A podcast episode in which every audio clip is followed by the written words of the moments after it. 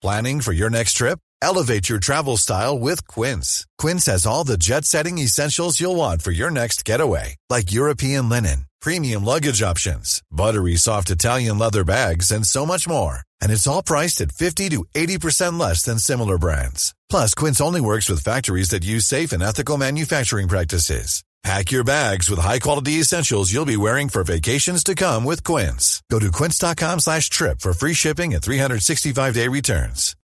Millions of people have lost weight with personalized plans from Noom. Like Evan, who can't stand salads and still lost 50 pounds. Salads generally for most people are the easy button, right? For me, that wasn't an option. I never really was a salad guy. That's just not who I am. But Noom worked for me. Get your personalized plan today at Noom.com. Real Noom user compensated to provide their story. In four weeks, the typical Noom user can expect to lose one to two pounds per week. Individual results may vary. Just before we start today's show, uh, Mid Atlantic listeners, I'd like to implore you to go over to our new YouTube channel. Yes, you've heard it. We finally are putting our shows up on YouTube. Quite simply, go onto YouTube, search for Mid Atlantic Podcast to subscribe to our channel. It's incredibly important that you do so for the sake of the algorithm. Some jiggery poke which I don't quite understand, but you can watch all the episodes there.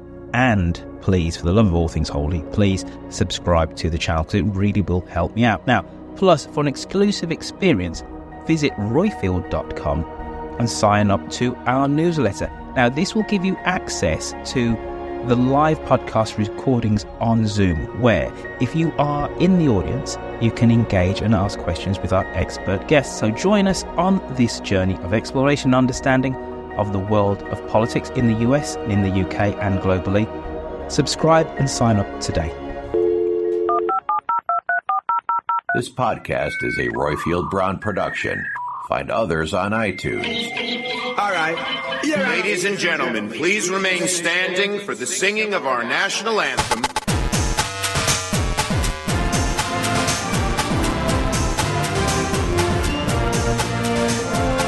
The United Kingdom is a great country. Never, never been a good bet to bet against America.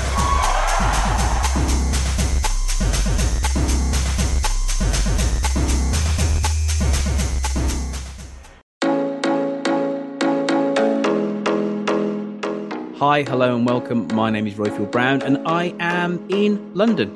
In this episode of the Mid Atlantic podcast, where history comes alive, so my notes say, we're going to try and understand one of the key elements to the current war between Israel and Hamas which is the Six Days War. In this episode, we're going to dive deep into the tumultuous period in 1967 and its aftermath, which is According to many Palestinian thinkers, they refer to it as a second Nakba. We're honored again to have with us Benny Morris, the renowned Israeli historian. Morris's deep insights will guide us through this complex maze of events and their long lasting impact on Israel and the Palestinian community. Also joining us, we have a good friend of mine, Mitchell Newmark, who's an associate professor in the history department of the College of Arts and Letters in Sacramento, and he got his history PhD from UCLA. Now, Mitch is disabled. We're really happy to have him with us. He had, unfortunately, a medical mishap, but Mitch is with us. And it's really important for me personally that Mitch is also part of this conversation. And now, before we dive really into this episode, please, for the love of all things holy, I say this on every episode, dear listeners, don't forget to subscribe to our YouTube channel. This is on YouTube as well as a podcast. It's really important if you go onto YouTube, whether you're going to watch the videos or not, please subscribe because the algorithm over there, the algorithm gods, do something which means that more people get then to view these videos. Also, uh, if you go over to roifield.com and hit sign up, which is over on the top right, you can join our newsletter. This is your golden ticket to get the Zoom link so you can actually be part of this conversation.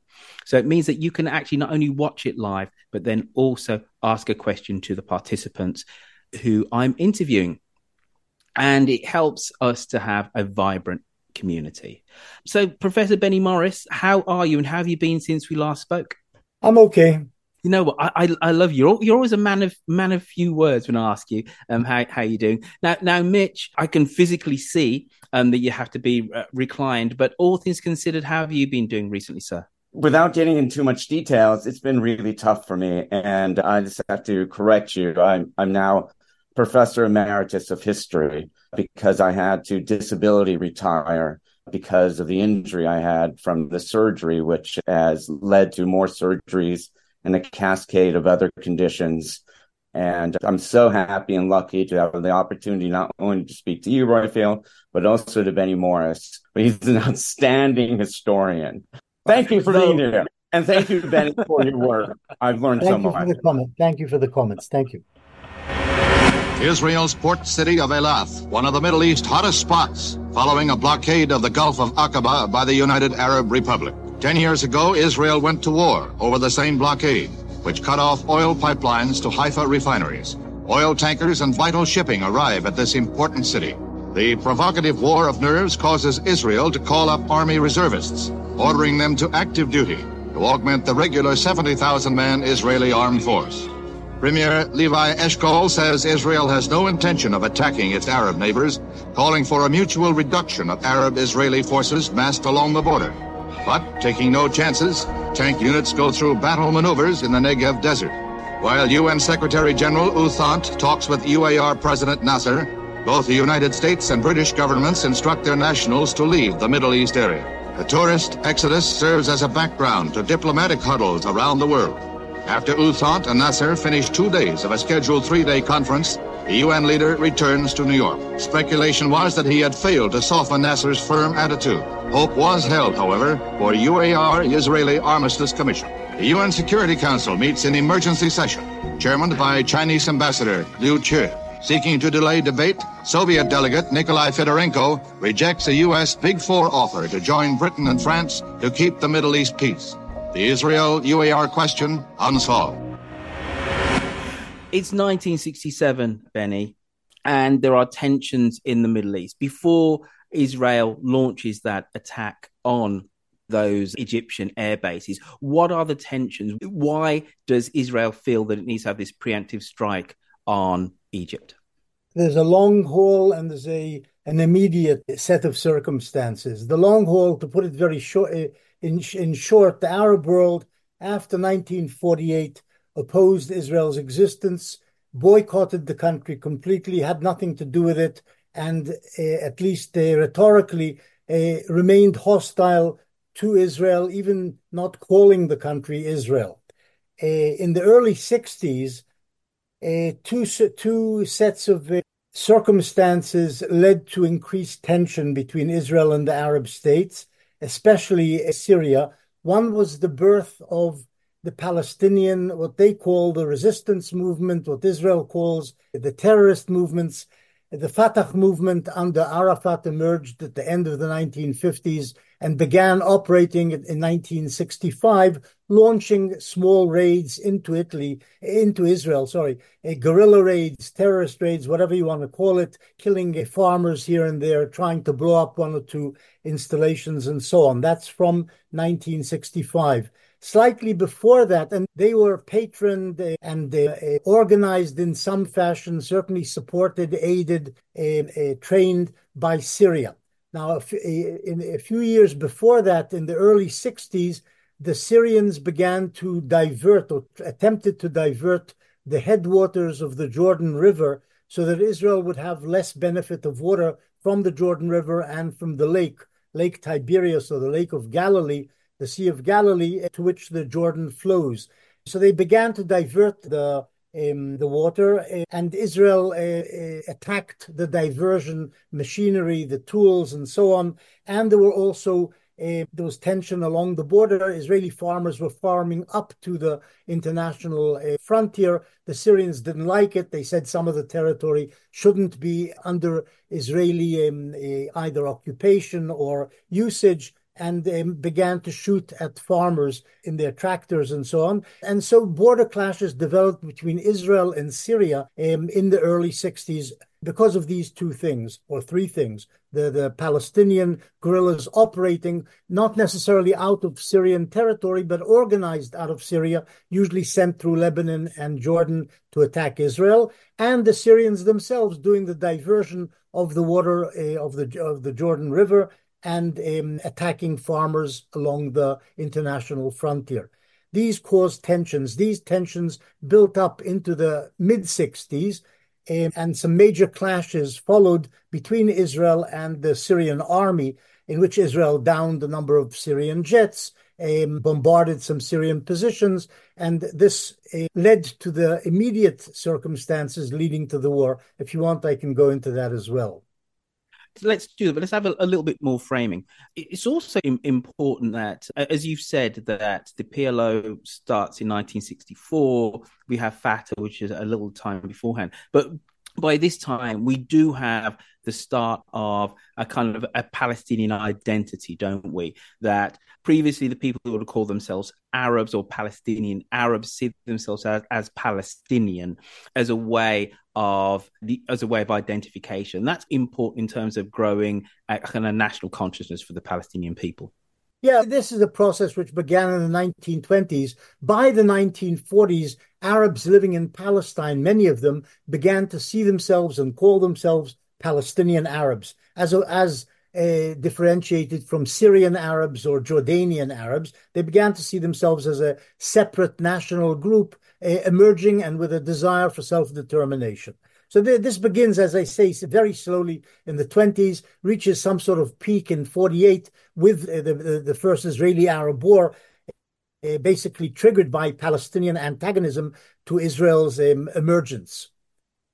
And Mitch, a question for you, just, very briefly, as briefly as you can, because I do want to get on to the war and then its aftermath. But could you explain for us the difference between the Palestinians who are living in Gaza under Egyptian rule and the Palestinians on the West Bank, which is obviously is part of the Jordanian kingdom? Uh, tell us why the two situations are different this actually relates to the question that you mentioned to Benny. And Benny, of course, is the expert. I'm just a dilettante. But I think first, the extent in which there is an Arab national movement, it still exists in the world. And before I get into the specifics, we can't forget that early in the 60s, there was an attempt to unify the Arab world, become one state where Syria essentially merged into Egypt with part of southern Lebanon. I'm sorry, with part of Yemen. Yemen. But this is one of the conflicting and interesting features. And I'll bring in the Palestinians in a second, but it's hard to understand because essentially, since the mandate period, and particularly after the mandate period, you had a period of state building in which these brand new states, to some artificially created, in the aftermath of the fall of the Ottoman Empire and the victories of the supreme Allied powers, in which you becoming people becoming more Iraqi or more Lebanese or more Jordanian uh, as the decades flow, because these states are teaching about their nation. And so they have to imagine a past. At the same time, of course, you have the Palestinian issue. And you begin to see Palestinians in 1920, I think, Palestinians are arguing we are Palestinian Arabs. The War of Independence and the Nakba, it's like the Exodus for the Jewish people. It's one of those great events that creates a Palestinian nation. And of course, in the aftermath of 1948, 1949, in the War of Independence, what Constantine Zoreik, the uh, uh, uh, Arab intellectual, wrote a book called The Manat al Nakba, the um, meaning of the disaster. And his conclusions is that the Arab people, like other people, like Musa Alami at the time, were not united. Now, the Palestinian refugees face different uh, situations where they go. In Lebanon, they are stuck, even though some may be 10 miles from where they previously lived or 20 miles in a culture that was part of the same political unit. In Egypt, the Egyptians essentially took colonial control over Gaza and ruled Gaza as a separate colony, essentially. In Jordan was distinct out of all the Arab nations. Jordan annexed the West Bank, and the people who were living in those West Bank became Jordanian citizens. And in fact, the name of the kingdom, what was hitherto the kingdom of Transjordan, became the kingdom of Jordan because it was the both sides of the border. So Palestinians in Gaza don't have citizenship. They're not actually right. Egyptian. They're left in this kind of stateless limbo. But over on what we now call the West Bank, they are full, fully Jordanian citizens. Um, right. So there, there is a, so there's a key difference there.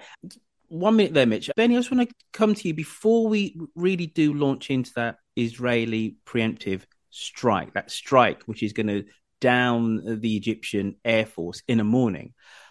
Who was Prime Minister of Israel at the time? T- tell us about the politics of Israel outside of the tensions in the Middle East, and then we'll go into June 1947, uh, 1967. Sorry.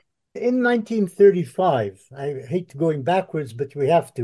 In 1935, the labor movement in Israel, what's equivalent to the Labour Party in England, Mapai, and its uh, left wing ally, Mapa, what became Mapam, dominated the Zionist movement and the Zionist enterprise in Palestine from 1935.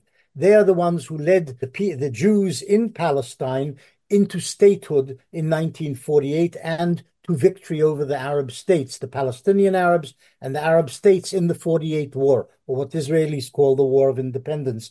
And that labor movement continued, Mapai continued under Ben Gurion, the leader, to rule Israel into the 1960s. And uh, Ben Gurion was succeeded in the early 1960s by one of his sidekicks, a man called Levi Eshkol, was actually quite a moderate uh, and successful politician. And he was prime minister of Israel in 1967 and very reluctantly was dragged into war uh, against Egypt, Syria, and Jordan in that war, the Six Day War.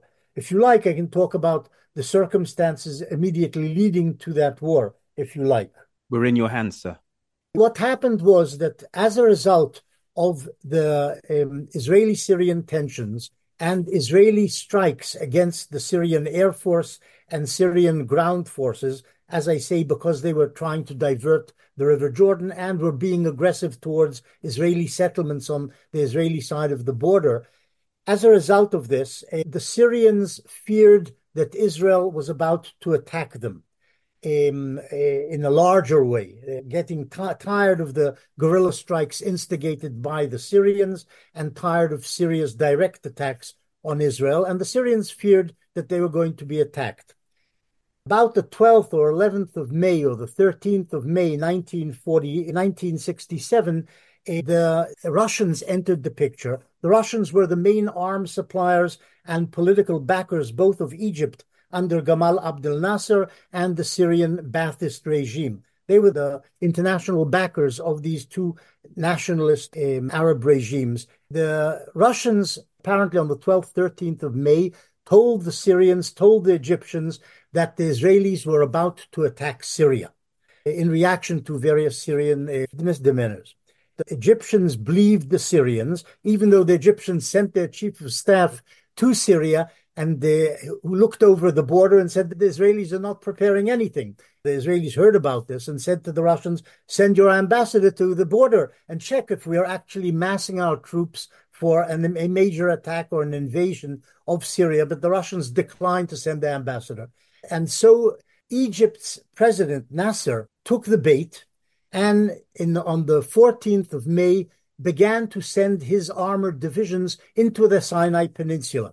Now, the Sinai Peninsula uh, had been invaded in 1956 by Israel, and uh, then Israel had then with, withdrawn on condition that the peninsula, which borders on Israel's southern half, the Negev Desert, on condition that the Egyptians demilitarize the Sinai Peninsula and install a UN force along the border on the Egyptian side of the border, UNEF, which would monitor the peace between Israel and Egypt. In May 1967, on the 14th, 15th of May 1967, the Egyptians sent their armored divisions into Sinai, remilitarizing it and posing with six or seven divisions there, re, um, a threat to Israel's south, which forced Israel to mobilize. Because if it didn't mobilize, the Egyptian army, which would be bigger than the Israeli army, would be a standing threat uh, to invade Israel. So Israel mobilizes its army after the 15th of May. The Egyptians, seeing that the Israelis don't do anything about it except mobilizing, but don't don't do anything, and they're being also restrained, the Israelis, by the Americans who say, "Wait, we'll solve the problem." Uh, the Egyptians then order the United Nations to withdraw its peacekeeping force, UNEF, along the Israeli-Egyptian border. In other words, opening that border for Egyptian attack. The United Nations complies and simply withdraws the UNEF forces out of Egypt and out of the Sinai Peninsula, out of the Gaza Strip, which is an extension of the Sinai Peninsula. The Egyptians see that Israel, the United Nations, are playing ball with them, uh, complying to their demand, and they see that the Israelis are still doing nothing. And on the 23rd of May, the Egyptians closed the Straits of Tiran, which is Israel's exit into the Red Sea. Today, of course, another major flashpoint of Arab Israeli conflict, as we shall see, more or less caused by the same things. The Egyptians closed the straits, cutting off the Egyptian Israel's southern port, Eilat, uh, by air, also by sea, from any connection to the outside world, meaning to Asia, to Africa, and so on. And, and, this is a casus belli. It's the closure of an international waterway and choking Israel, something they had done before, which was one of the reasons Israel had invaded Sinai in 1956 in the Sinai Suez War, because then also the Egyptians closed the waterway, both that waterway and the Suez Canal, to Israeli shipping. So the Egyptians close the, the, the straits, and then, of course, the Israeli army says, "This is it. This is a casus belli. We have to move. We can't let Egypt choke us, as they're beginning to do." The Egyptians go a bit further than that, and on the 30th of May, they actually sign a defense pact with uh, Jordan and another one with Iraq, but the Jordanian one is the more important, subordinating the Jordanian army. This is uh, what Jordan's leader, King Hussein, does. He agrees to the subordination of the Jordanian army to Egyptian command and also allows several battalions of Egyptian to move into Jordan to threaten, if you like, Israel also from the east, not just from the west, from the Sinai Peninsula. So Israel is beginning to feel constricted by this tightening hold led by Egypt, which is Egypt and Syria, and Egypt, Jordan, and Iraq um, from the east. And uh, the Israeli army is pressing this Israeli Prime Minister Eshkol, who is a moderate and a very pragmatic type, doesn't want war. Uh, Israeli general staff begins to press him. We must break out of this um, vice being con- uh, constructed around us. Nasser feels that he somehow won a major political victory by getting rid of the UN from Sinai, uh, reinvesting Sinai with his uh, army, closing the straits. Maybe he thinks the Israelis are not going to do anything because the Americans, who said they will open the straits, haven't managed to do this. They were supposed to put together a flotilla, which again reminds us of current events down a bit further south in the Red Sea, um, uh, the Bab el Mandeb Straits, where the Houthi rebels are now trying to restrict shipping to Israel. The, the Americans again uh, then tried to put together an international flotilla to open the straits, to which would prevent an Israeli attack on Egypt. But the Americans don't manage to do that. The army persuades Eshkol, the prime minister, that it must move. Uh, the longer we wait, the more powerful the Egyptian army will be, entrenched, etc., in the Sinai Peninsula. Maybe they'll even attack us first, and whoever attacks first always has an advantage. And demands from Eshkol the right to attack. And Eshkol, after sounding out America, which changes its tune on the first days of June, instead of trying to restrain Israel, it basically gives Israel it gives Israel a green light or at least an orange light uh, to go ahead, and the Israeli army launches its attack on Egypt on the morning of the 5th of uh, June 1967.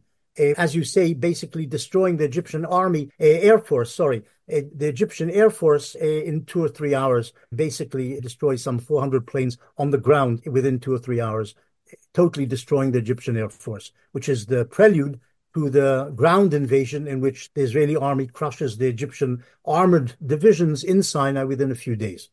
It's one of the most stunning military attacks since World War II. Incredibly successful. If you look at the, the physical size of the Egyptian Air Force, it had the potential to overwhelm the small state of Israel. And in, in a morning, it's wiped out, literally wiped out, which then means that there's going to be no opposing air fire with the advancing Israeli mechanized brigades into Sinai. Millions of people have lost weight with personalized plans from Noom, like Evan, who can't stand salads and still lost 50 pounds. Salads, generally, for most people, are the easy button, right? For me, that wasn't an option. I never really was a salad guy. That's just not who I am. But Noom worked for me. Get your personalized plan today at Noom.com. Real Noom user compensated to provide their story. In four weeks, the typical Noom user can expect to lose one to two pounds per week. Individual results may vary. Hey, it's Ryan Reynolds, and I'm here with Keith, co star of my upcoming film, If, only in theaters, May 17th. Do you want to tell people the big news?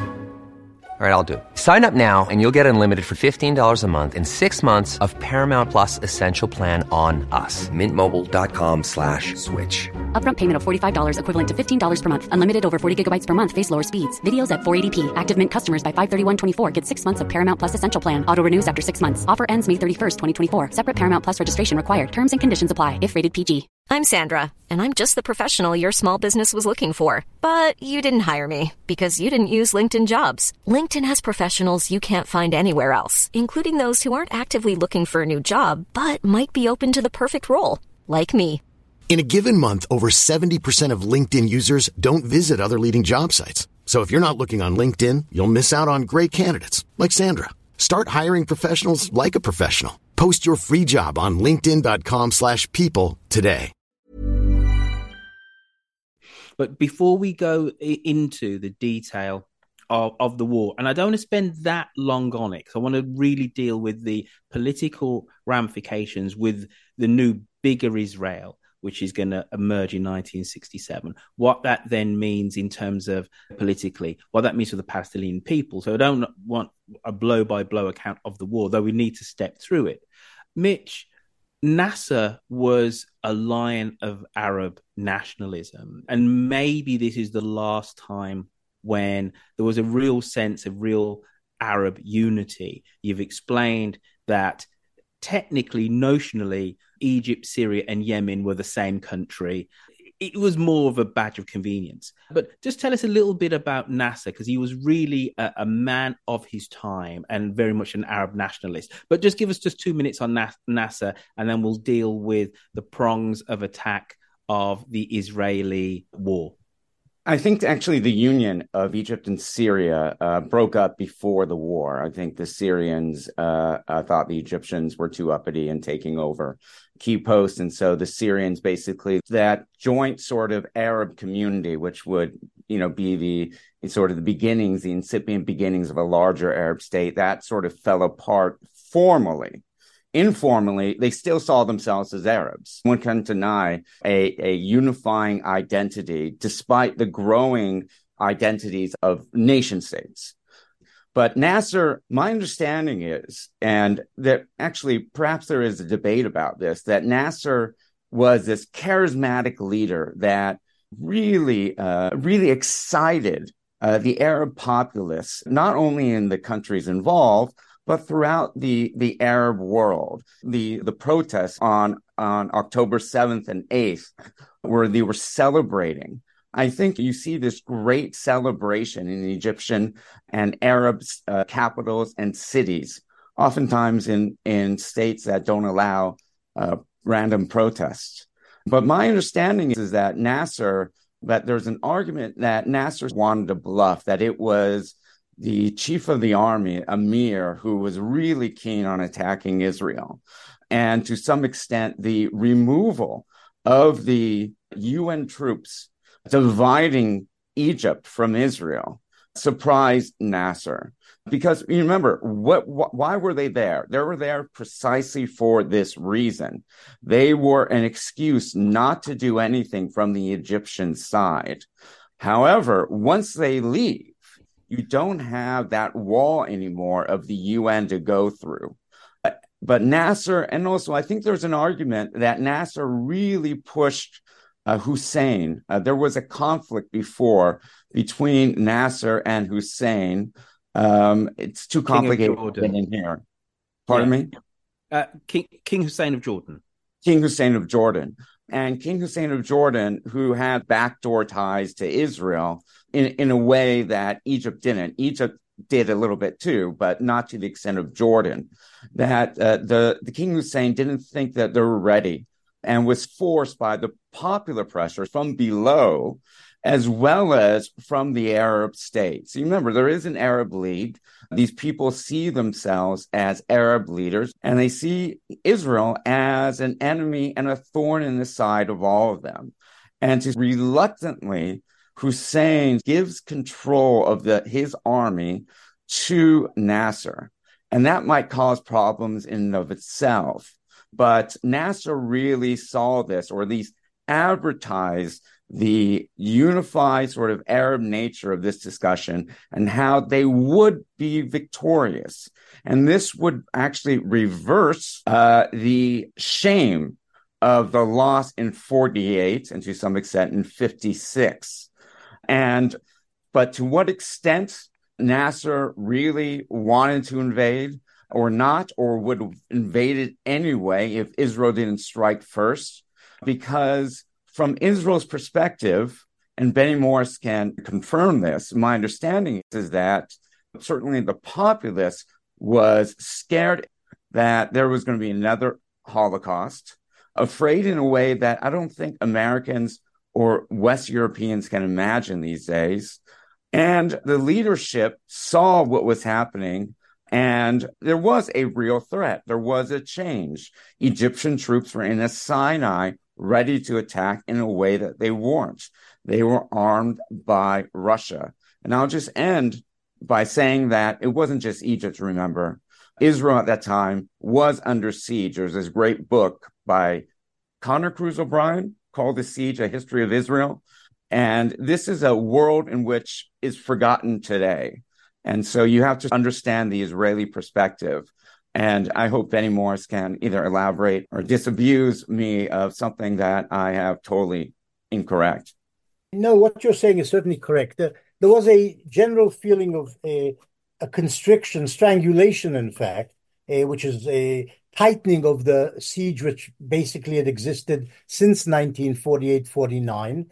Uh, there was a sense in some of the Israeli public that maybe even the Egyptians and the, their, their allies could, if they went to war, beat Israel. Uh, they were even preparing uh, mass graveyards in parks in Tel Aviv uh, in anticipation of large Israeli casualties when the war erupted if Egypt should strike uh, first. The army wasn't uh, of this mind. The Israeli army knew that it would win and win quickly, uh, so it believed, if it was allowed to strike first. And the CIA produced exactly the same results uh, for the war in its assessments of what would happen. But the public in Israel, uh, in some uh, sense, had a great fear of this impending war. Um, this is certainly true in the days leading up to the 5th of June. The th- one thing I want to make a, a, a, a stress, and this is usually forgotten, uh, by everyone who condemns Israel for occupying uh, the West Bank and what followed afterwards, occupying the Palestinian population uh, of the West Bank and so on. On the morning of June 5th, Israel attacked the Egyptian Air Force and it drove its armored divisions into Sinai, attacking the Egyptian army. But it also sent a message at the very moment, more or less, of attacking the Egyptian Air Force. It sent a message through the United Nations King Hussein of Jordan saying, You don't open fire, we will not touch you or your army in the West Bank or in East Jerusalem. Don't shoot. We won't fight you, I'll fight only the Egyptians. Uh, and once the uh, Jordanians, uh, as Mitch was saying, partly under stress of their public opinion and of their Arab allies that they should do something to help the Egyptians, once they started shooting into West Jerusalem, into the Jewish part of Jerusalem, and to the outskirts of Tel Aviv, Israel again sent a message around noon stop shooting and we won't touch you. And the Jordanians nonetheless continued firing, and at this point, the Israelis began to fire back, then move into Jerusalem, then within three days conquered the rest of the West Bank, smashing the Jordanian army after the same as they did to the Egyptians, destroying the Jordanian Air Force, which was very small on the ground. This happened with the, on the Jordanian front, and with the war ending with Israel in occupation of the West Bank, something that had not been prepared, it had not conceived would happen, uh, but that's uh, what happened. The same thing more or less happened on the Syrian front. The Syrians, with their Russian allies who had provoked the war, Uh, actually began to shoot at Israel, wasn't attacked by Israel, but began to shoot at Israel's border settlements at the same time as the Jordanians opened up uh, uh, against Israel that morning, afternoon of June 5th. And Israel ended the war essentially by conquering the Golan Heights from Syria, ending up in occupation of a small chunk of Syria uh, by the end of the war. But it's and worth that... remember, remembering that, that the war Israel launched preemptively was directed against Egypt and the threat from Egypt, not against the Jordanians and not even against uh, the, the Syrians who had, had actually provoked this whole chain of uh, events. And it's important in terms of to understand the security that the Golan Heights is going to give Israel security which it could only ever dream of in terms of the kind of Lake Galilee region, because as it said, it's the heights, it's the ground which commands the northeastern passage into Israel. Israeli government officers announced their victory wipes out previous armistice agreements and frontiers. And that victory is a swift, smashing, and total one as crack Air Force, infantry, artillery, and tank corps combine to sweep across the Sinai Peninsula to the Suez Canal, east into Jordan, north into Syria. Thousands of prisoners are taken, while Jordan announces she lost 15,000 troops in the sudden and devastating campaign. Israeli spearheads race to the Gaza Strip, advance across the entire Sinai, taking Sharm el Sheikh at the mouth of the Gulf of Aqaba, thus breaking the blockade. The old city of Jerusalem is captured, as well as Bethlehem, the west bank of the Jordan, and the drive into Syria stops just short of Damascus. Israel reports close to 700 of their troops killed, over 2,500 wounded. Heavy air raids dealt the first stunning blow to UAR forces along the Gaza. A furious follow-up came from artillery, tanks, and foot soldiers. Thus, the main Egyptian force was cut off by the speedy armored columns. The efficient, well-trained Israeli army completely demoralizes troops of the Palestine Liberation Army of Egypt. Egyptians had no support from the air.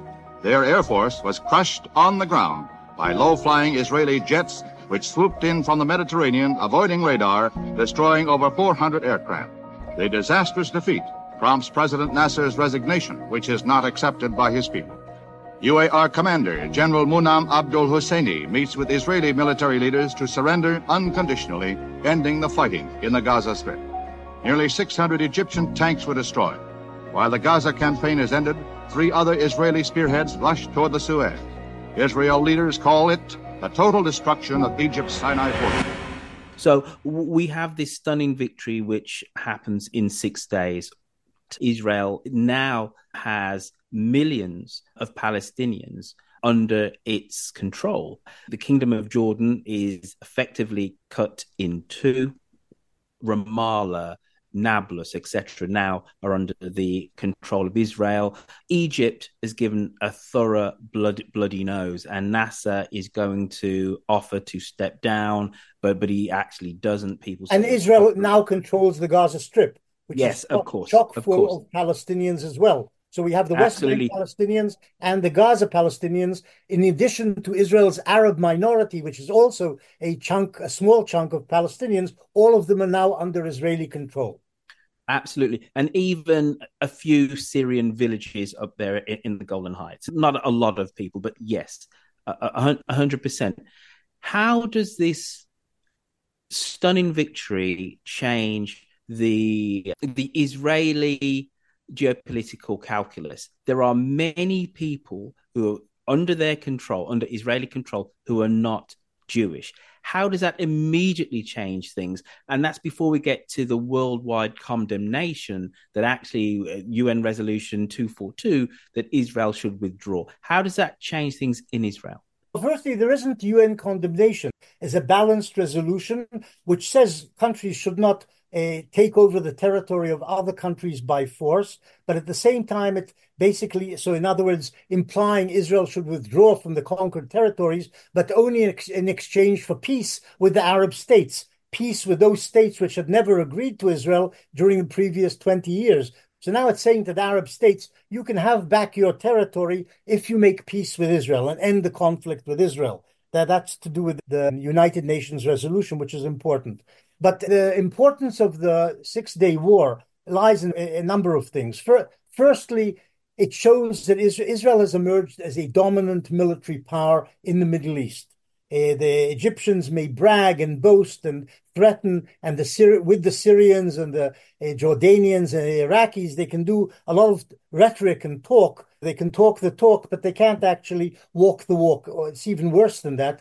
They are t- terribly humiliated. This is ex- extremely important. In other words, the humiliation of losing the 48 war is now compounded by a smaller humiliation in losing the 56 war between Israel and Egypt, which the Egyptians could say it was the British and the French who beat us there, not the Israelis. But in 67, even though they tried to say the Americans, and Nasser lies about this, the Americans helped the Israelis, it's total nonsense. Everybody knows that. It was the Israelis who defeated the Egyptians and then successively the Jordanians and Syrians. Um, all by itself. And now Israel is the dominant military power there. And this humiliation is really something awful for the Arab world leads Nasser, as you say, to resign, though he, of course, arranges mass demonstrations in the streets of Cairo to call him back not to resign. And he doesn't resign, but he does end up a broken man and dies of a heart attack three years later, probably produced partly by this uh, enormous Israeli victory uh, in 67.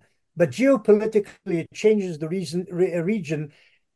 Apart from showing that Israel is the dominant military power, it shows that uh, the Arab states are basically paper tigers, including Nasser, who was boasting throughout that he would be the great Arab leader who would bring victory to the Arab nation against the Jews.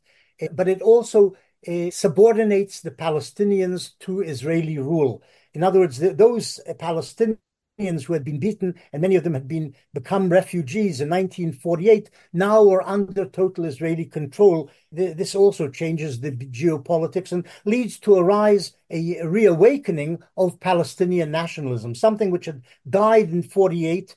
Palestinians were basically under Jordanian and Egyptian uh, control in the Gaza Strip and in the West Bank. Now they were all under Israeli control, and this triggers a reawakening of Palestinian nationalism. Mitch, what does this do? What does this do to King Hussein and the Jordanian state?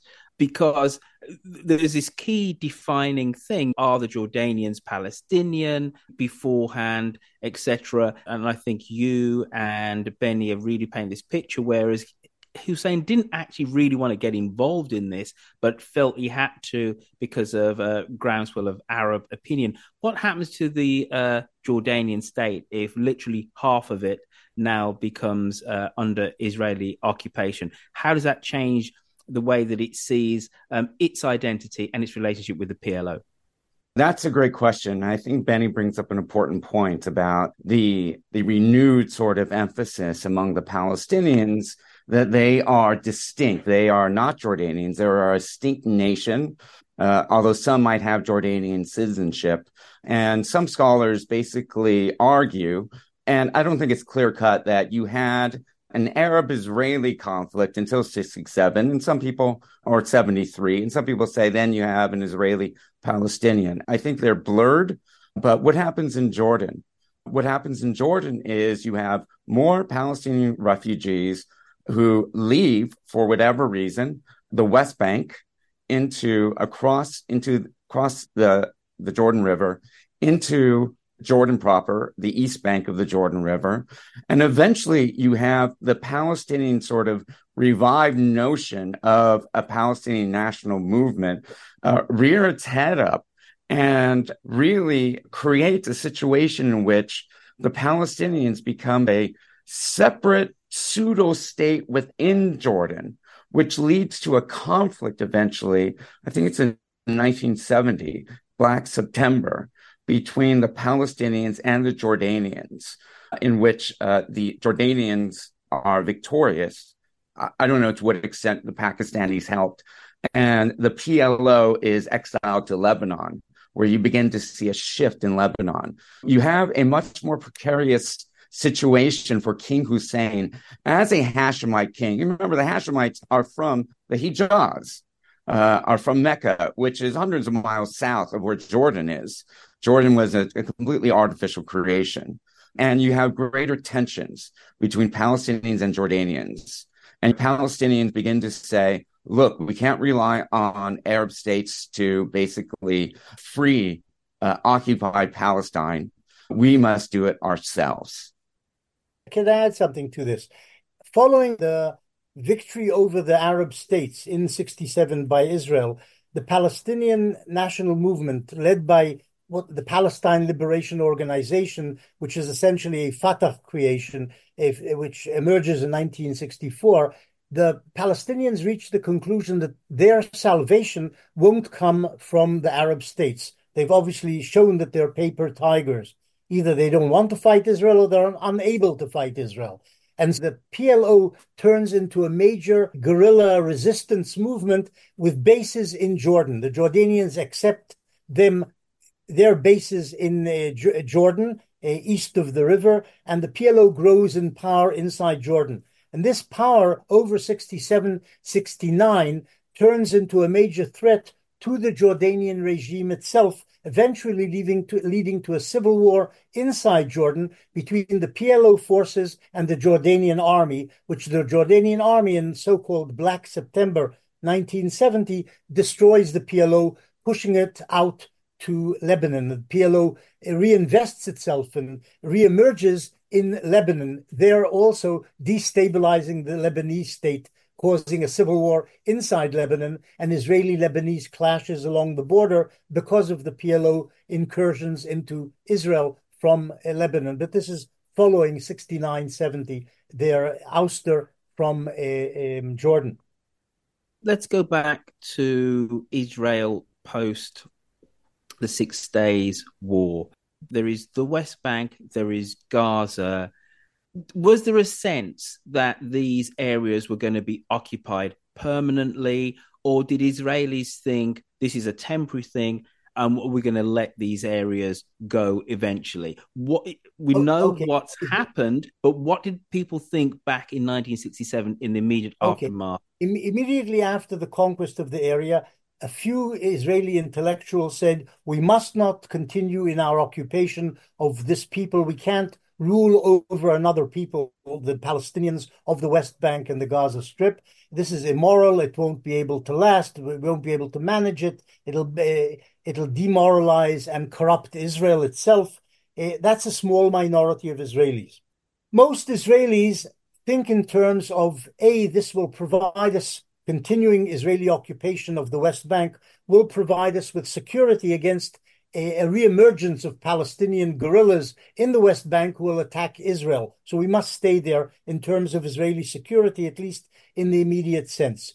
In the Israeli political arena, the parties can't really decide what to do about the West Bank on the and the Gaza Strip. On the 19th of June, two, uh, 10 days more or less after the end of the Six Day War, on the 19th of June 1967, in a secret session not publicized, the Israeli cabinet decides that, it, that Israel is willing to withdraw from the Sinai Peninsula and to withdraw from the Golan Heights in exchange for peace with Egypt and with Syria if these areas are demilitarized. In other words, Israel will get peace from these two major Arab neighbors, uh, and it will give up the territory it had just conquered. In other words, these territories are seen as cards in Israel's hands for which they can get peace from the Arab states, which until then had refused to give Israel peace.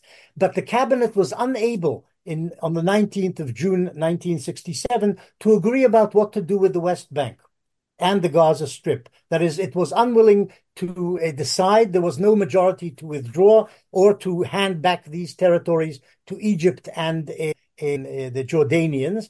Um, because some of the cabinet ministers wanted to annex the territory, some wanted to keep it for historical and other reasons, strategic reasons, it, especially the West Bank and East Jerusalem, to keep them for historical and strategic reasons. Um, and a small minority maybe wanted to give them back in exchange for peace, but they were un- unable to get a, ma- a, majority vote in cabinet, and therefore the areas uh, by default remained in Israeli hands. And the occupation has gone on in some way or other for the past 50 years, since 1967. Yes. So, so strategically, Israel didn't um, set out to capture and keep the, these areas, but there was somewhat of a, a model as to what to do with them. But in terms of definitely the West Bank and Gaza, in terms of the security for Israel proper, they were seen as vital that at least it held on to them, though it didn't didn't start the war necessarily with that goal in mind. One of the things which uh, is really marked definitely in the West Bank today is going to be Israeli settlements. And according to the UN and to the the majority of the world opinion, this is Palestinian land and this occupation is illegal. And there's UN resolutions about it, etc. The US government, it's their stated policy that this is Palestinian land and there shouldn't be Israeli settlers. When do the settlers start to move into, and I know they also do move in into Gaza and actually Sinai as well. But when do they move into the West Bank? Within two weeks of the conquest of the West Bank. Within two wow. weeks, two, three weeks. And what happens is the children of Israeli settlers who had lived in the West Bank prior to 1948 and had been conquered by the J- Jordanian army and their settle- settlements had been destroyed. The Etzion bloc had been destroyed by the Jordanian army in May 1948. Their children now want to go back and settle in the area of the West Bank, the southern West Bank, um, uh, immediately after the Israeli conquest. Side by side with those settler children, there is also the growth of a messianic movement, which begins at that point by religious nationalist religious Jews who say this is a God given miracle. God wanted us to return to the main sites of Jewish sovereignty two, three thousand years ago. This is the historic core of the Jewish state under David and Solomon, etc., uh, etc. Et and we now have the chance to return to there and to uh, keep it forever, basically to annex the territory. This is our ancient homeland, the core of our ancient homeland. And this settlement movement, this convergence of messianic settlers and these returnees, if you like, to the territory, they begin a vast settlement enterprise, basically cowing the Israeli government, which is still labor led by the Israeli labor movement until 1977, but they are cowed into acceding to a growing number of settlements and settlers in the West Bank, and as you say, also in the Gaza Strip as well, which is part of historic Palestine or the historic kingdom of uh, Israel under David and Solomon.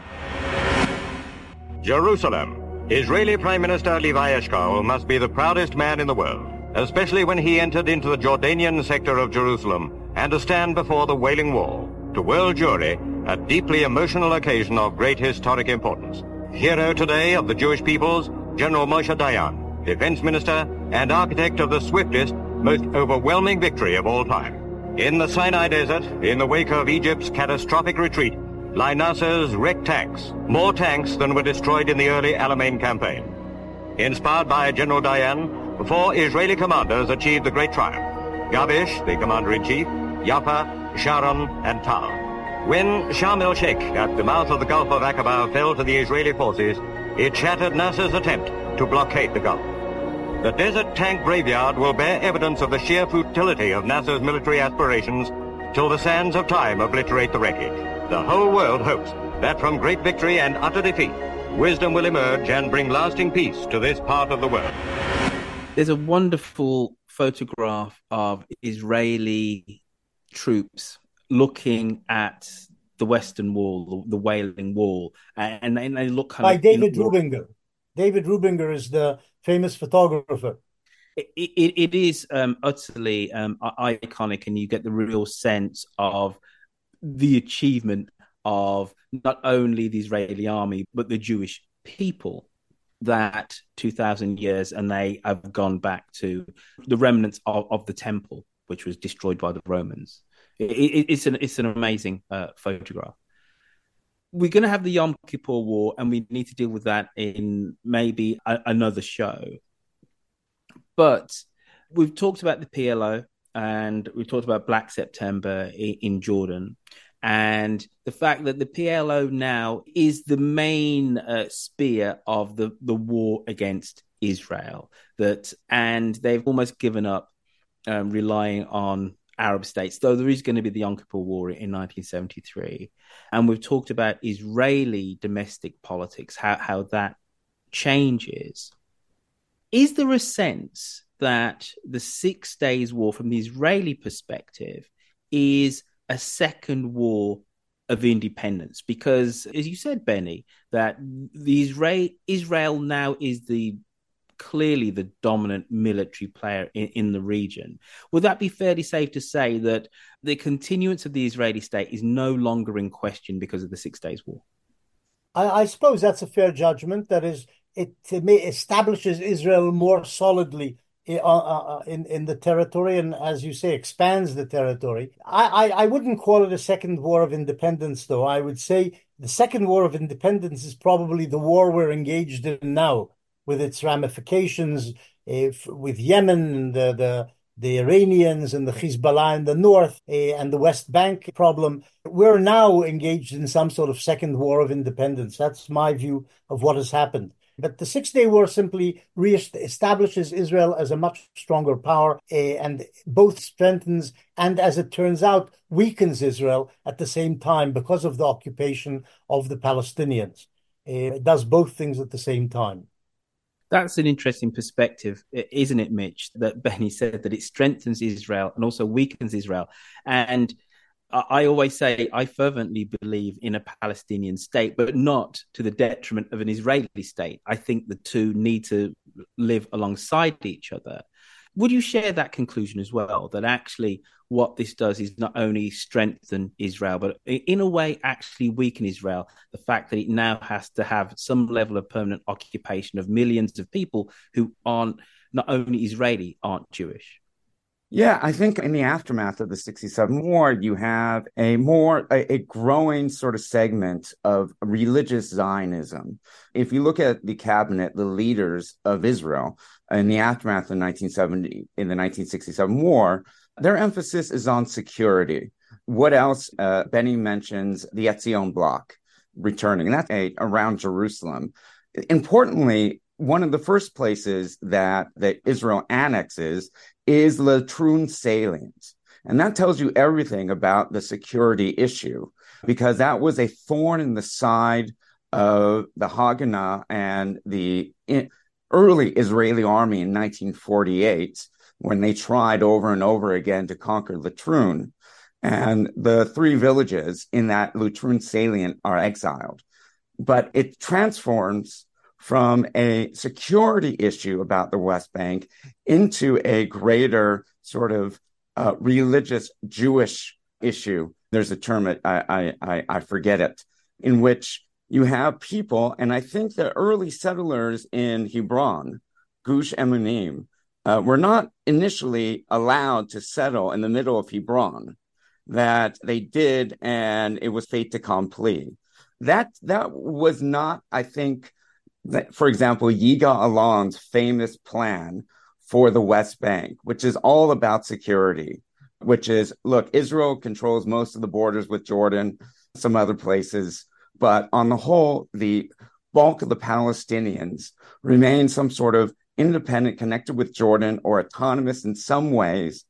And you see this transformation to a settlement project where people try to settle the land and one book which describes the question you asked, it's called A Cursed Victory, which I think encapsulates what you asked.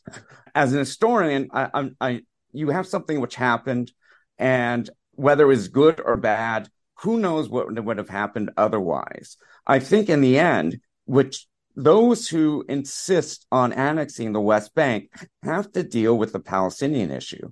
And if you have two choices, you either annex them or you have a state in which you have citizens and non citizens. Now, that's typical for Qatar or UAE, which has 10 foreign workers to every sort of UAE citizen or Qatari citizen, and the foreigners are not allowed to be citizens, even if they're born there.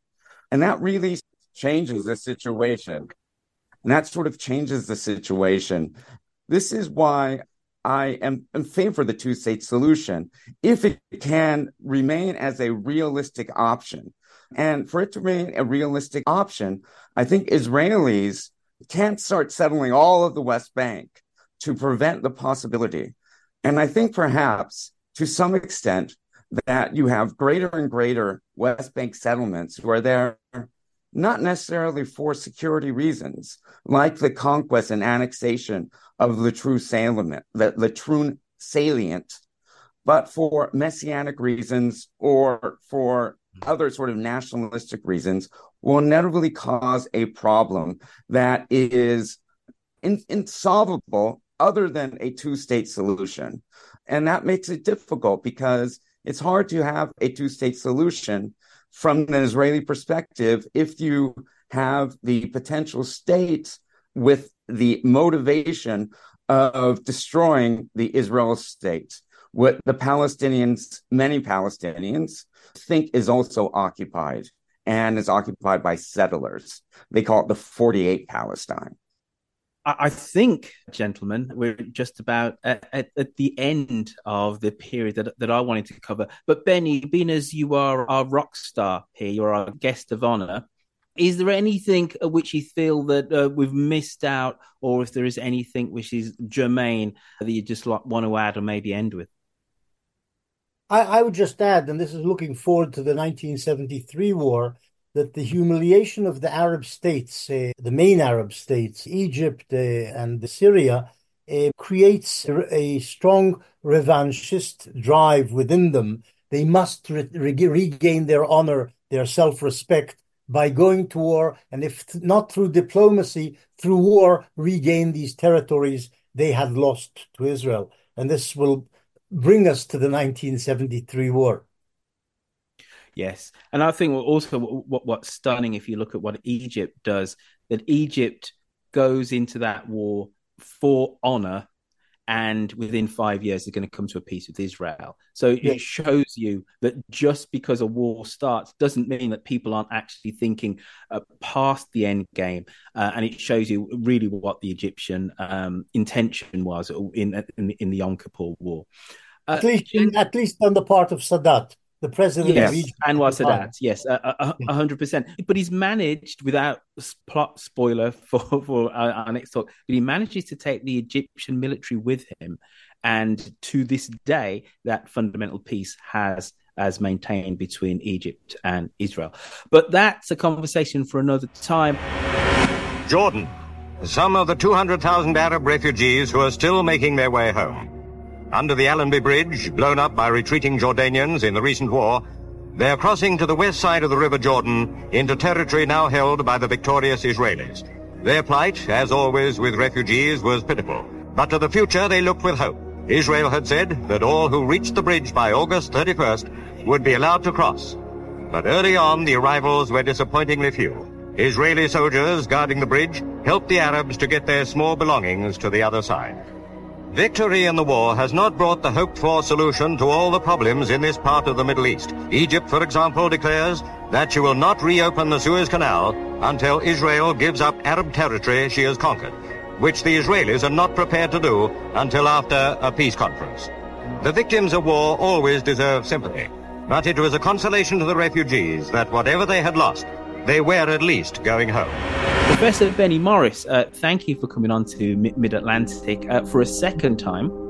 Um, just, just, just very quickly, sir, are you writing anything at the moment? Are you involved in anything which you'd like to pimp and promote and tell our listeners and our YouTube viewers about?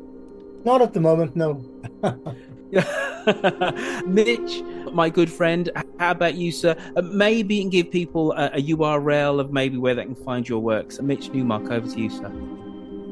Yeah, some of the, the, the best are not available online, but you can find some of my work if you go to academia.edu Um, but in terms of what I'm doing, I'm trying to recover as much as possible and raise money for these surgeries that I have to under, undergo.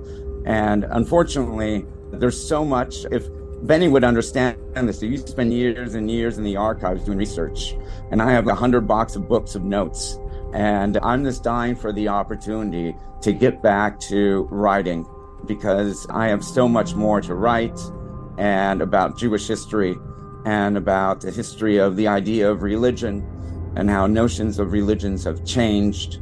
And I look forward to that, but that comes after a very long and very difficult recovery process and many surgeries, which I don't look forward to except for it's necessary to move forward. Uh, we wish you God's speed in terms Same of here. Same a here. return to health, my good friend. What we'll do, we'll also put a link in the show notes for your GoFundMe. If you are listening to this or watching this and you'd like to contribute to Professor Newmark's recovery, there's a link in, in the show notes for that. This has been, I, I love talking to historians. I'm a fan of history. And as I said in in our first conversation with Professor Benny Morris, it was actually the Six Days War was literally one of the first books that that I read. I think I was at age about ten, and I just fell in love with the dynamism of the Israeli army, but also with the plight of the Palestinian people. You can appreciate the two things at once. I think we're sophisticated enough to understand that we have a people, the Jewish people, who a generation before have come out of not a pogrom, genocide, where six million of them were slaughtered on an industrial level in Europe and have found refuge in this land. That doesn't then take away from the fact that there were many millions of people who were living in that land before who then found themselves dispossessed. And at the age of 10, I, I understood the tragedy of both sides that we have a, a set of people who call themselves Arabs, um, who were attached to that land and then found themselves dispossessed. And at the age of 10, I had sympathy with both sides, and that hasn't changed, and I'm now 55. I do fervently believe that the Palestinian people do deserve a viable state, somewhere which they can call home, somewhere where they can raise their own flag and have their own customs and traditions, and importantly, security. And I fervently do believe that when there is a viable peace for the Palestinian people, the Israeli state will then also have peace.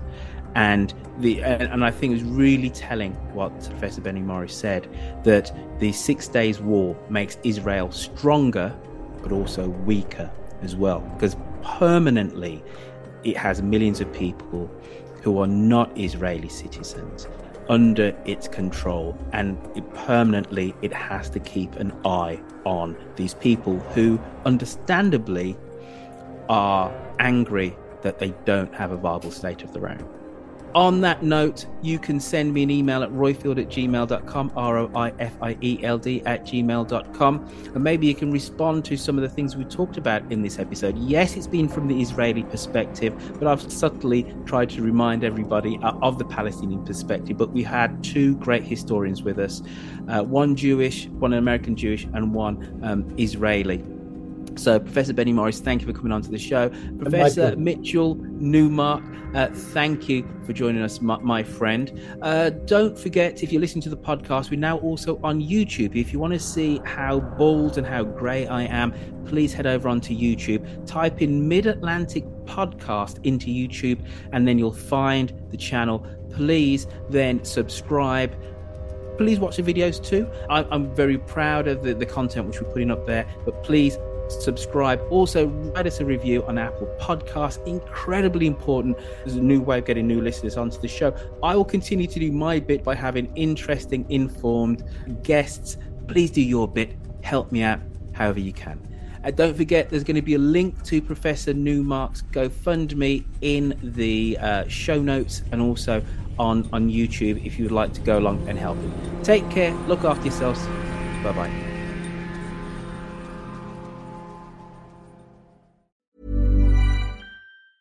Planning for your next trip? Elevate your travel style with Quince. Quince has all the jet setting essentials you'll want for your next getaway, like European linen, premium luggage options, buttery soft Italian leather bags, and so much more. And is all priced at 50 to 80% less than similar brands. Plus, Quince only works with factories that use safe and ethical manufacturing practices. Pack your bags with high-quality essentials you'll be wearing for vacations to come with Quince. Go to quince.com slash pack for free shipping and 365-day returns. When you need mealtime inspiration, it's worth shopping Kroger, where you'll find over 30,000 mouthwatering choices that excite your inner foodie. And no matter what tasty choice you make, you'll enjoy our everyday low prices, plus extra ways to save, like digital coupons worth over $600 each week. You can also save up to $1 off per gallon at the pump with fuel points. More savings and more inspiring flavors make shopping Kroger worth it every time. Kroger, fresh for everyone. Fuel restrictions apply.